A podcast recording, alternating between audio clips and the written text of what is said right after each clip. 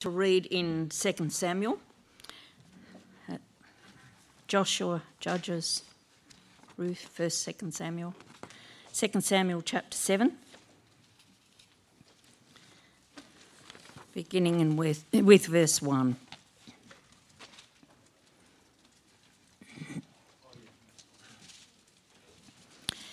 Now, when the king lived in his house, and the Lord had given him rest from all his surrounding enemies, the king said to Nathan the prophet, See now, I dwell in a house of cedar, but the ark of God dwells in a tent. And Nathan said to the king, Go do all that is in your heart, for the Lord is with you. But that same night the word of the Lord came to Nathan Go and tell your servant David, Thus says the Lord Would you build me a house to dwell in? I have not lived in a house since the day I brought up the people of Israel from Egypt to this day, but I have been moving about in a tent for my dwelling. In all places where I have moved with all the people of Israel, did I speak a word with any of the judges of Israel whom I commanded to shepherd my people Israel, saying, Why have you not built me a house of cedar?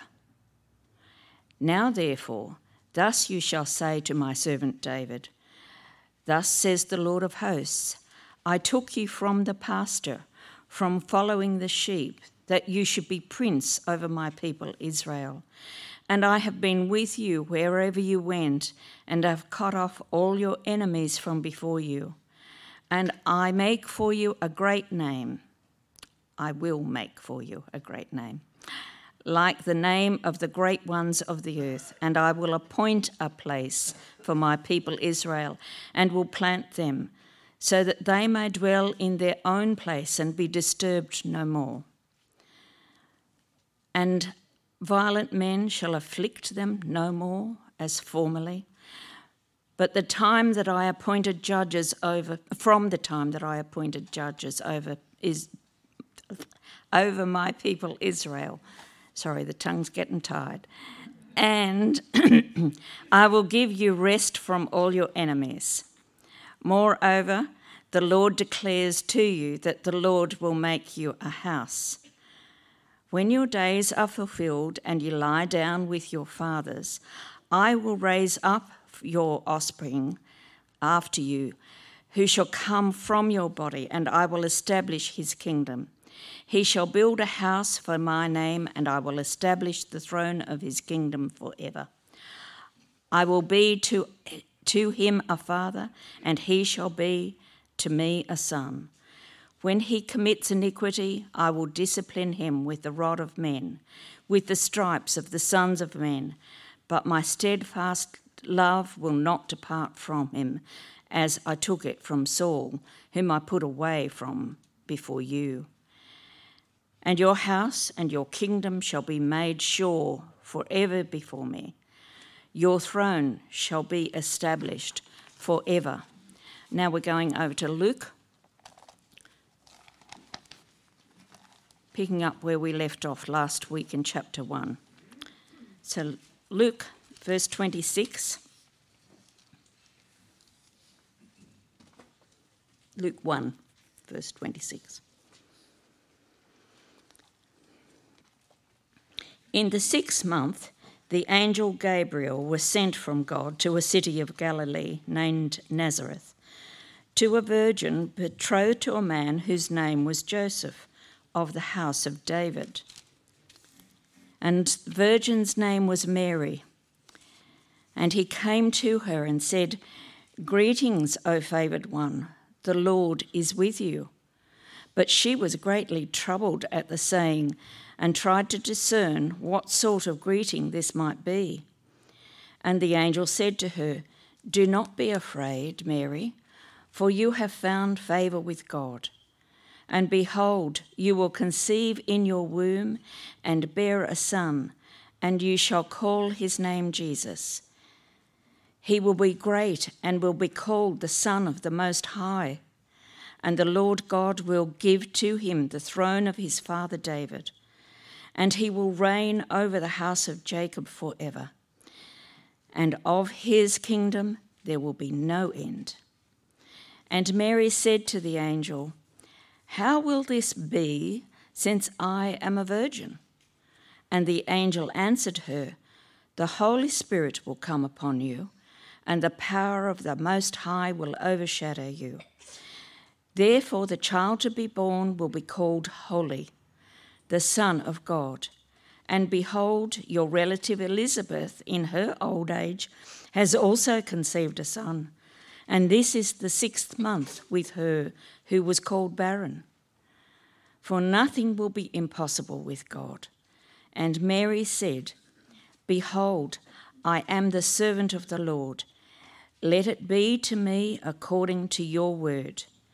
And the angel departed from her. This is the word of the Lord.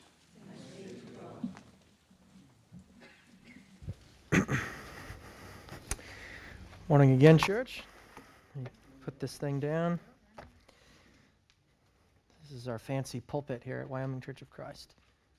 Um, so, uh, do you find the, um, just curious, do you find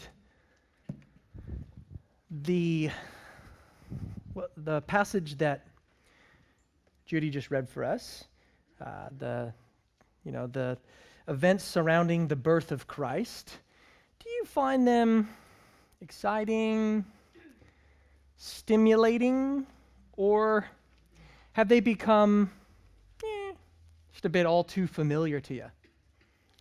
You don't, you don't deny that any of these things happened, but you've heard the story so many times every year, it kind of becomes like a predictable movie, right? Because you know how it all ends. Whilst you wouldn't deny the importance of these things, uh, they just don't cause you to think or stir your affections. Just sort of song, perhaps, that you've heard over and over again, and it just doesn't stir you like it used to. So you'll put up with these Advent series each year because eventually in this church, we move on, as you know, to the real meaty stuff like the book of Romans, Colossians, Revelation, things like that. That's where the real depth is at. But not these, so much these well known stories in Matthew or, or Luke. Maybe that describes you. Maybe that's kind of the space you're in this morning. If that's the case, you, you have to know something. Matthew, Mark, Luke, and John, the, the gospel writers, these aren't just accounts reporting the facts, though they are facts. But they are interpreted history. It's like our media today. Often it's hard to find media that doesn't give their slant on things. I will refrain from launching into a rant. But they'll say, here is the story, and these people are awful and bad and evil. And we, whoa, whoa, whoa, whoa, what's the story about? Right? In a similar way, the gospel accounts, what we just read, are not just someone reporting the facts, though they are the facts. They are interpretation of these events. Does that make sense? All history is interpreted history. In other words, the passage that we just looked at this morning is not just a, a nice, cute little uh, story that we can have a nativity scene about or a little Christmas play. This is, in fact, Luke's theological axe to grind, you see. This, this account teaches us rich truth about who Jesus is. It's life or death, you understand. Life or death for you. That, that's what he's saying. And so we read this account in Luke this morning, and it's crafted, it's stylized in such a way to convert you or to comfort you. I mean, think about it. I know I sound I seem pretty excited off the gates here, but think about it. Why does it matter that Jesus was born of a virgin. I mean, Luke just highlighted that. Seriously, if we were to cut that bit out, sort of, you know, come in here and just rip that bit out of the Bible, would it do anything? Would it change anything? I want to hear your thoughts, actually. I, I want to hear your thoughts beyond just throwing it out. I just seriously, uh, I, I want to get some feedback. Is the virgin birth, is it reliable? Is it trustworthy? Is it important? And if so, why? So I, am not trying to intimidate you. I'm, not, I'm, I'm or rhetorically ask. I'm just. I know I can be a bit much up here, oftentimes so, but um, here, I'll just mellow it out a bit. Yeah, Clark said he would be fully man. He wouldn't, which related to that. Wouldn't Rob said he wouldn't be the son of God? That's right. Anyone else? Why, why is this essential? Why is this important? Or is, or is this just something that, you know, conservatives get hung up on and we just need to get with the times, right? Yeah? We need to know the beginnings of things. Yeah, we need to know the beginnings of things. Yep. Yeah. Say that.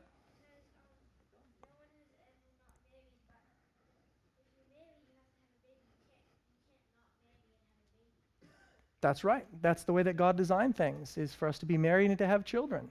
That's right. Yeah, and, and Mary's pregnancy is it? It's a miracle, right? Yeah, that's right. Um, it's interesting, Luke here, I don't know if you noticed it when Judy just read, seems to kind of go out of his way to highlight the fact that she is not married, as my daughter said. Three times.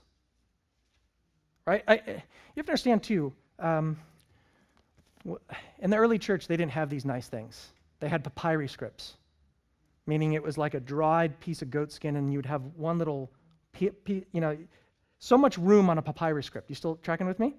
So if you're going to put like three times, you're going to repeat yourself. It's not like you can just, you know, just keep printing.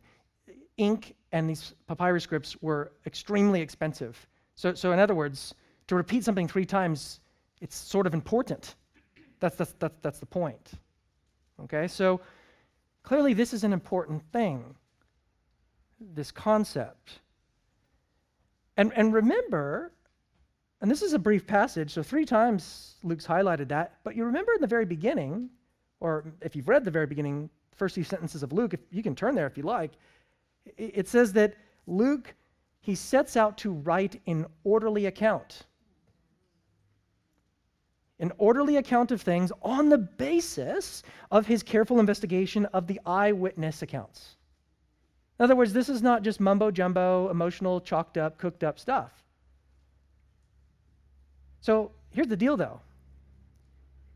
Right out of the gates, he wants us to understand this concept of the virgin birth.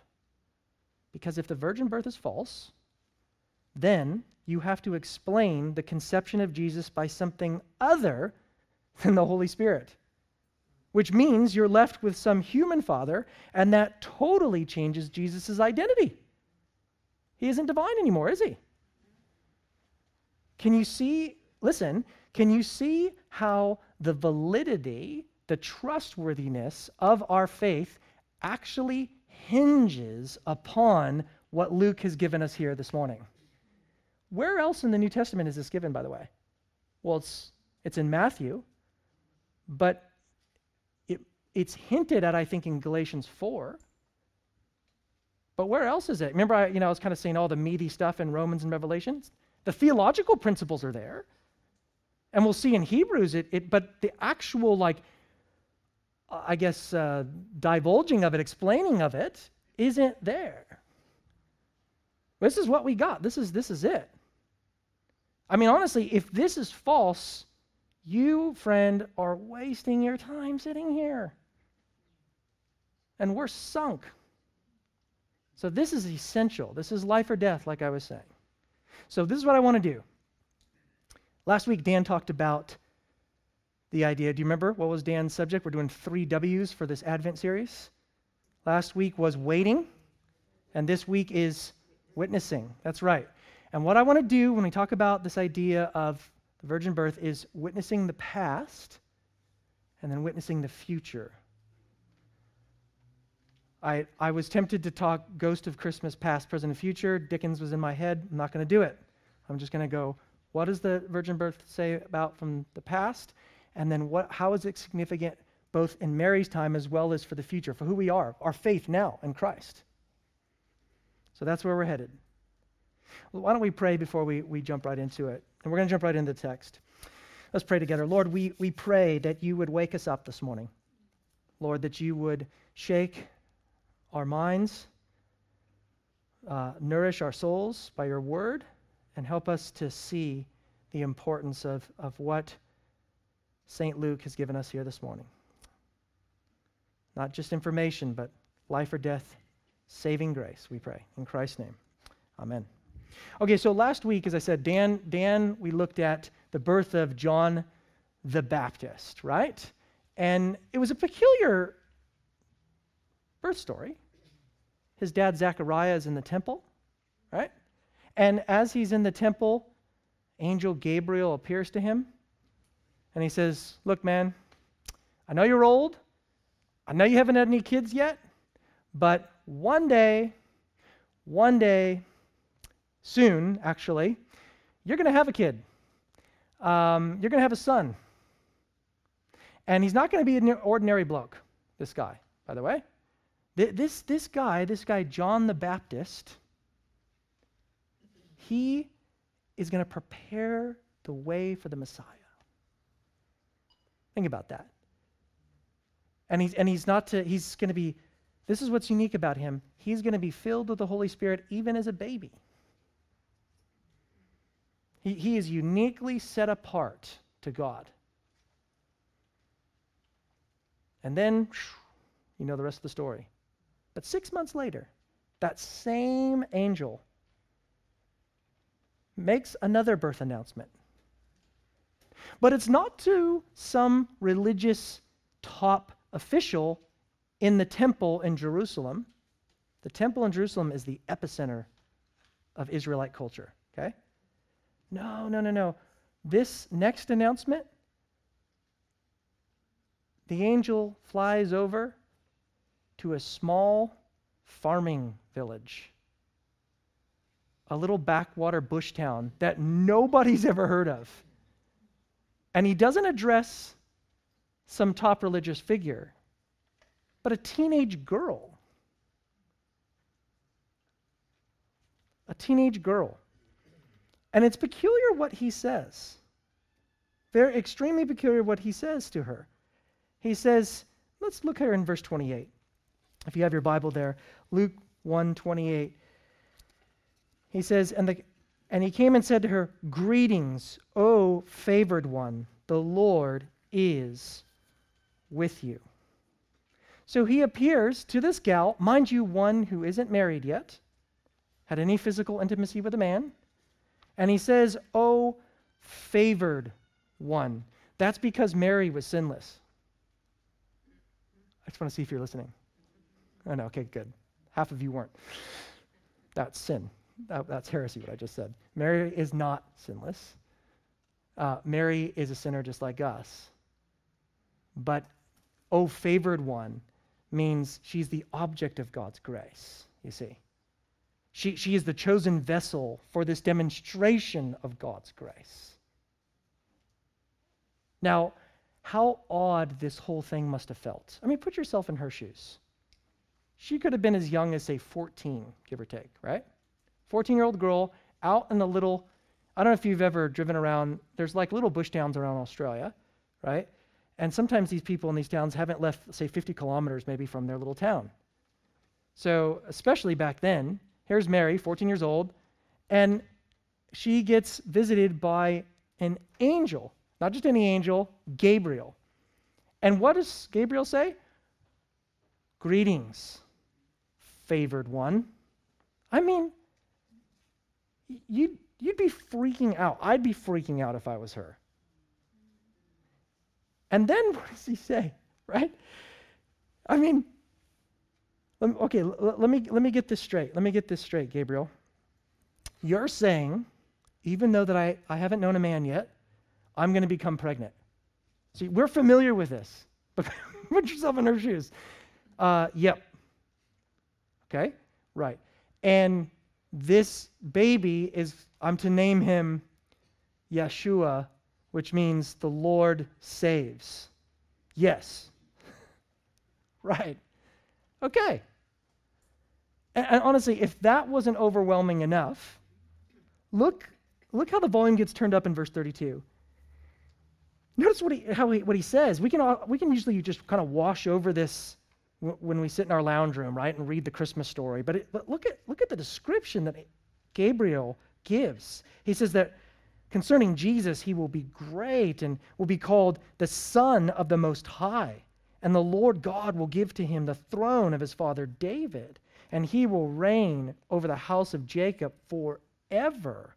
And of his kingdom there will be no end. Again, a, a, few things here that we tend to skip over. First, notice the description that Gabriel gives. This son will be great. Now, he said that about John the Baptist. Do you remember? John the Baptist will be, would be great. Will be great. But Jesus is the Son of the Most High. That's a reference to God Almighty. And during this time, a son took on his father's qualities. So to call him the Son of the Most High puts Jesus on the same level as God. But notice also the other labels Gabriel gives here. He'll receive the throne of his father David. Now, again, I don't know about you, but when I'm sitting in my lounge room and I'm sort of reading this, I go, yeah, yeah, um, You'll receive, yeah, David. Oh, cool. I think that's the guy that killed Goliath. Yeah, yeah, okay, cool, cool. And that, you sort of miss how loaded that phrase would have been. That this is really evoking, echoing, massive images from the Old Testament. This is a massive witness to the past. You see, Mary was a physical descendant of King David. You can picture her parents would probably sit around the table, as any good Jewish parents would, and talk about this coming Messiah and say, Kids, listen, one day, one day, a Messiah, he is going to come and he is going to save us. Now, particularly Mary's parents, they could actually say, This same Messiah is connected with our family line. Our family line. So he's going to come. I mean, it's not just them, but David's line is quite massive. You remember earlier when Judy read for us 2 Samuel 7, where God promised to build David a house, or better yet, a dynasty? That he would put on David's throne a son who would rule forever. You with me? It was that promise, that covenant with David, that fostered this expectation of an ideal king coming from David's line. For example, you see in the book of Isaiah a new David who will be given God's Spirit and have extraordinary wisdom and insight. I want to read a passage to you from Isaiah 11, but keep in mind, in Isaiah 11, when the prophet prophesies, when he gives this, King David is dead, long gone, worm buffet, dead. Okay? So, so look carefully. There shall come forth a shoot from the stump of Jesse. Who's Jesse? David's father. Well, what's going on here? David's, David's gone. Notice, a branch from his root shall bear fruit, and the Spirit of the Lord shall rest upon him the Spirit of wisdom and understanding, the Spirit of counsel and might, the Spirit of knowledge and the fear of the Lord. See, Isaiah goes on to say that this, this figure, this son of David figure, will he'll establish an eternal era of peace, justice, and righteousness. And listen, listen, he will sit on the throne forever. Does that sound familiar? What Gabriel just said? You see, this Jesus is in a direct line of continuity from all that was unfolding in the Old Testament. Now the day has finally arrived for him to come. And Mary, Mary, you will give birth to this Messiah. It's going to be you. And she responds like any other sensible woman would. How? right? How can this be? Look at verse 34. And Mary said to the angel, How will this be since I am a virgin, since I know not a man? Mr. Gabriel, maybe you have the wrong address. I'm not a sophisticated biologist, but I know something that every woman in Nazareth, every woman in Galilee, and every woman that's ever walked this earth knows, and the stork doesn't bring the baby. I can't have a child. See, from her perspective, given the laws of nature, there was no way that this announcement could come true. Which means all is lost. That promise way back in Genesis 3 that the seed of the woman will one day crush the head of the snake. It's, we've been waiting for this all the way back from Genesis 3. How's that going to come true now? It's not, at least according to her perspective. But that's why Gabriel says, No, no, no, no. Spirit's got you covered. Watch this. Verse 35. Verse 35 And the angel answered her, The Holy Spirit will come upon you, and the power of the Most High will overshadow you. Therefore, the child to be born will be called Holy, the Son of God. It was by the Holy Spirit's hovering over the waters that the original creation came into existence. Genesis 1 In the beginning, God created the heavens and the earth. The earth was without form and void. Darkness was over the face of the deep. There, in that uncreated state in Genesis, the universe is described as being formless, empty, enveloped in total darkness until the Spirit of God hovered over the waters, and as he did, God spoke, Let there be light. And the lights came on. And the earth became filled with all kinds of creatures.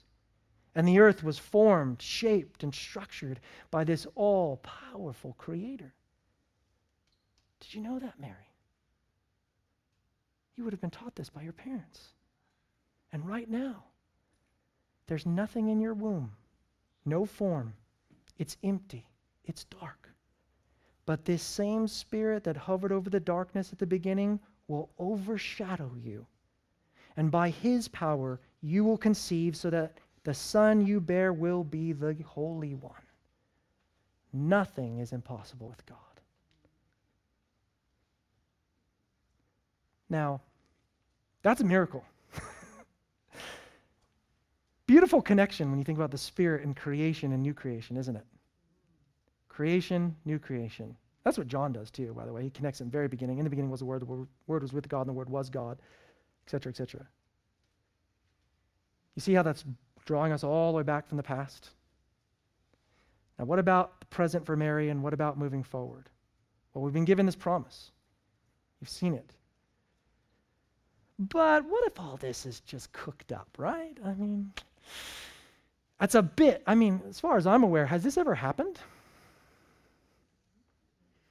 I mean, didn't Buddha's mom become pregnant with like an elephant or something? I mean, wasn't there isn't there other f- stories about I mean, it didn't Anakin Skywalker wasn't he born that way?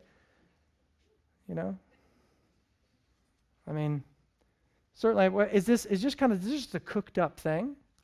Last I checked, I mean, if you think if we're going to trust the science, last I checked, uh, th- this don't happen, right?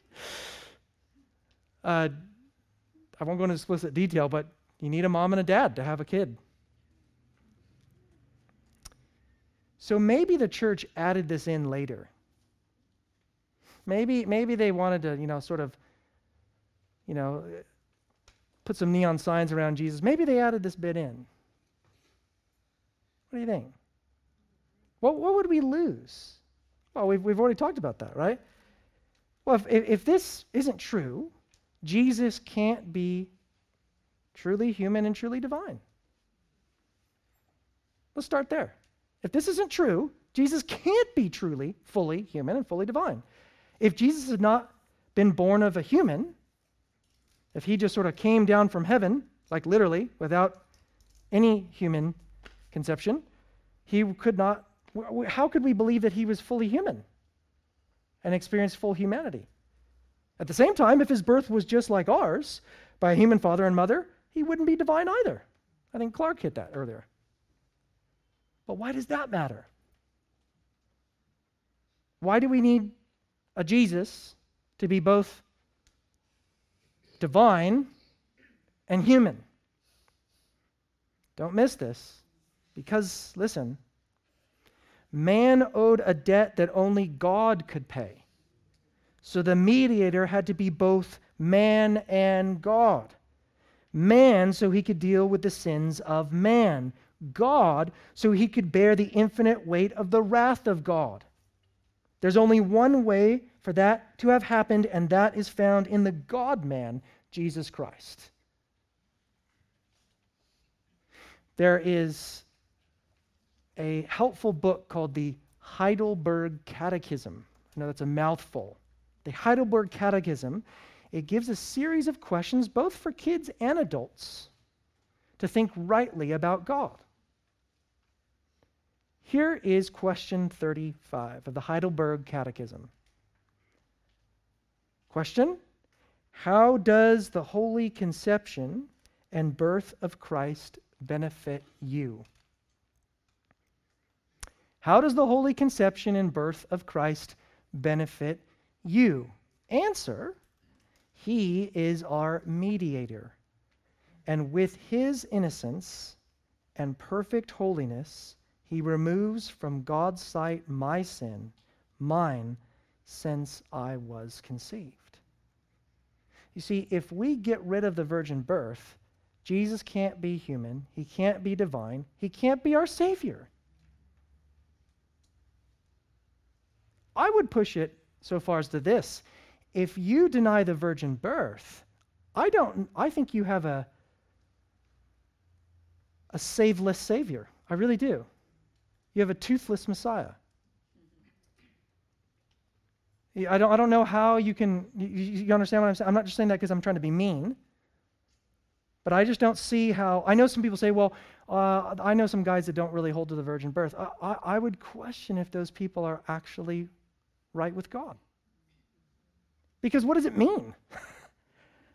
you see how you see the you see the entailment there? And Jesus if look, if, if, if Jesus wasn't conceived by the Holy Spirit, born of a virgin, he would be born like all the rest of us, which means he would be born into sin. Do you, do you, do you understand? When Adam and Eve, when Adam and Eve decided to eat the fruit, right? They weren't just kind of shrugging off God. They were saying, no, no, no, we want to be the king and queen. We want to be the masters of our fate. We're in charge. And from that time on, genetically, spiritually, so to speak, sin has come down to every single one of us. We are all born in this world depraved and sinful. The Bible teaches that from the time Adam and Eve sinned in the garden, sin has been passed down to everybody. So, catch this Humanity needs redeeming that it cannot bring about for itself. The Savior must come from outside. Hence, Jesus was born of a virgin, not conceived by sinful man, and is unstained by sin. Listen to this verse. It'll make a little bit more sense in Hebrews. Hebrews 2:14. Since the children have flesh and blood, he too shared in their humanity, so that by his death he might break the power of him who holds the power of death, that is the devil, and free those who all their lives were held in slavery by fear of death. Now, listen to this, church. For this reason, he had to be made like them, fully human in every way, in order that he might become a merciful and faithful high priest in service to God, and that he might make atonement for the sins of his people. Does that make sense? Of the billions of humans who have ever been born, only one person entered the world through a virgin birth. If God himself is going to intersect our space and time history, take on our humanity, live amongst us, die amongst us, and be raised again from the dead amongst us, well, the way he would come into this world, it'd be none other than a miracle. Because people, people say, well, I have a really hard time, even just biologically, believing in this. Well, yeah, that makes sense. People don't rise from the dead either, right? It's a miracle.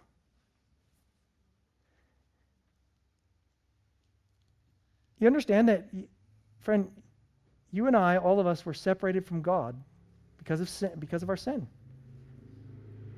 And, and our only hope of forgiveness was for someone completely innocent to take the punishment of all of our sin. You see, such a perfect life and perfect love was impossible for any human to achieve. So God Himself did it for us. He, God Himself did it for us. He sent His Son from eternity into mortality, from glory into flesh, from throne to manger. He who is mighty has done a great thing taken on flesh, conquered death's sting, shattered the darkness, and lifted our shame. Holy is his name. I want us to look here as we come back to this story and, and look at Mary's response because it's, it's quite amazing, really.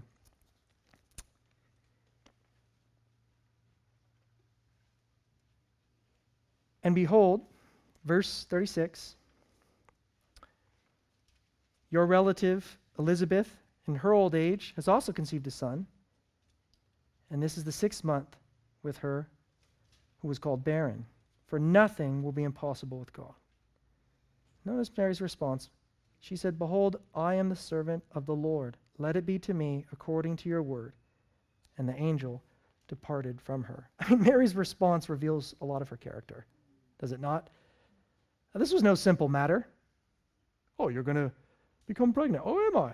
And the child in you is going to be the Son of God. it's just, that's unreal. But her posture says, I'm the Lord's servant. I am the Lord's servant.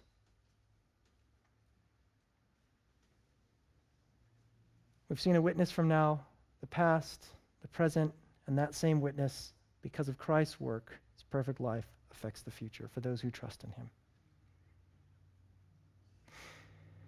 If you're here this morning and you are trusting in Jesus alone, you don't trust in a fable, you don't trust in a, a, a sentimental idea, you trust in a valid truth. He who is mighty has done a great thing taken on flesh, conquered death's sting, shattered the darkness, and lifted our shame. Let's pray.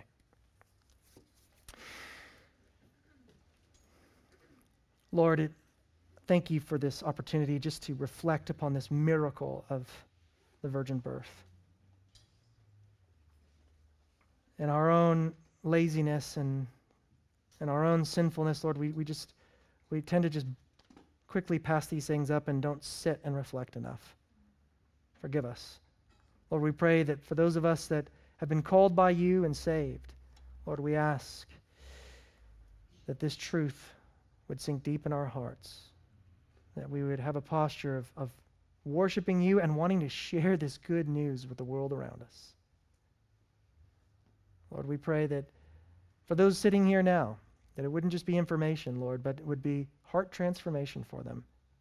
And that would actually affect the way that they want to live and behave, even this afternoon, the rest of this week, and their whole lives. Yes, pray these things for your glory's sake. Amen.